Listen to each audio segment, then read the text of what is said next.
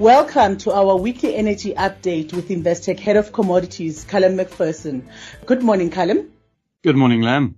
The attack on the US base in Jordan has increased worries in the oil markets. Brent has broken through $84 per barrel. Can you take us through what has been going on?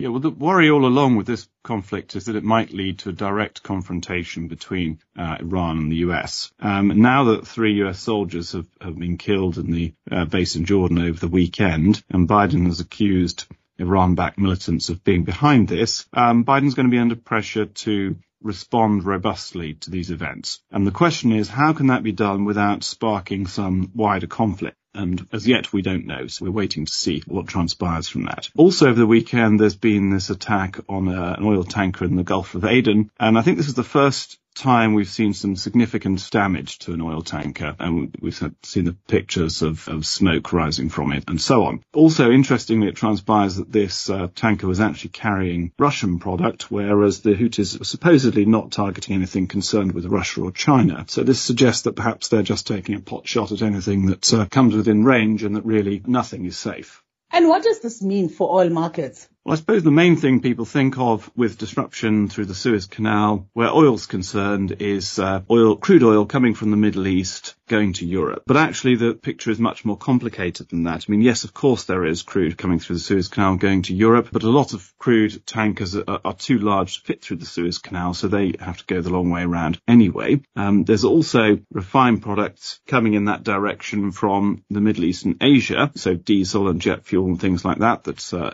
Europe imports imports a lot of, and those come through the Suez Canal. Those tankers tend to be smaller, incidentally, so they generally fit. Also, there's crude going in the other direction, and, and products going in other directions. So, for example, there's Russian crude produced in Europe, which goes the Suez Canal to refineries in Asia, and some of that comes back again in the form of uh, refined products like uh, diesel and jet fuel from those Asian refineries, which come back to Europe through the Suez Canal. And indeed, there's things like excess fuel oil produced in refineries in Europe, which flow east to Asia, get processed into refined products like diesel and jet fuel, and then come back again through the Suez Canal into Europe. So there's actually a very complex two-way flow through the Suez Canal under normal circumstances, which is now being disrupted. And so we're seeing all kinds of, um, of sharp variations in the spreads of different prices in different locations as a, as a consequence of this. So we're seeing Brent trading at a much wider premium to Middle Eastern crudes because of course if Asian refineries are experiencing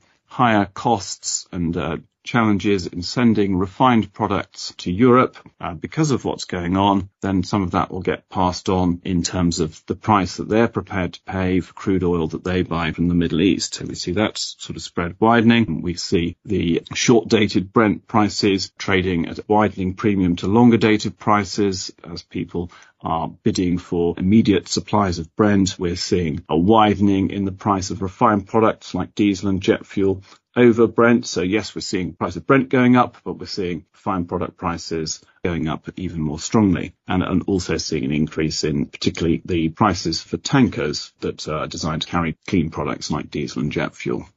And where might the market go from here?